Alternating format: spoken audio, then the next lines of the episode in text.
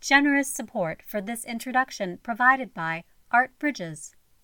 This introduction has been made possible in part by the National Endowment for the Humanities, NEH Cares. Any views, findings, conclusions, or recommendations expressed in this audio do not necessarily represent those of the National Endowment for the Humanities. This is Lisa Hostetler, curator in charge of the Department of Photography at the Eastman Museum. When this oral history was recorded in January 1977, Lisette Model was a well established photographer, having attracted the attention of influential photography curators, critics, publishers, and practitioners almost immediately after she arrived in New York with her husband, the painter Evsa Model, in the late 1930s. She was born and raised in Vienna during the first quarter of the 20th century, when the city was a hub of artistic activity. During these years, her primary focus was music, and the composer Arnold Schoenberg took her under his wing when she was a student at the Schwarzwald School.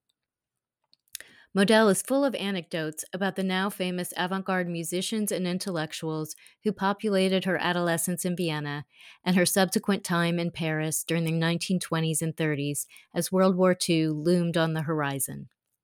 She also describes the challenges and rewards of practicing her art while trying to earn a living as a photography teacher in New York, where she made her home for the rest of her life.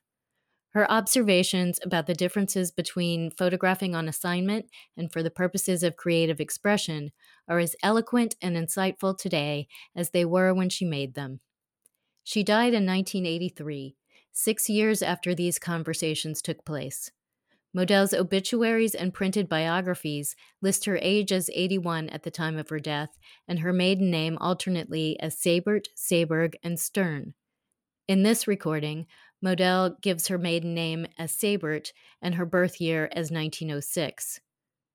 Over the course of the three day interview period, she attempts to direct the interviewer's attention to what she thought was really important about her experiences, which was definitely not the exact dates of events in her life. Some might say that this is incompatible with the goals of history, but I think otherwise.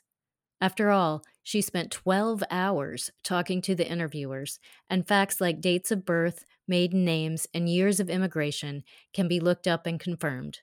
But only Model herself could convey the meaning and texture of her life.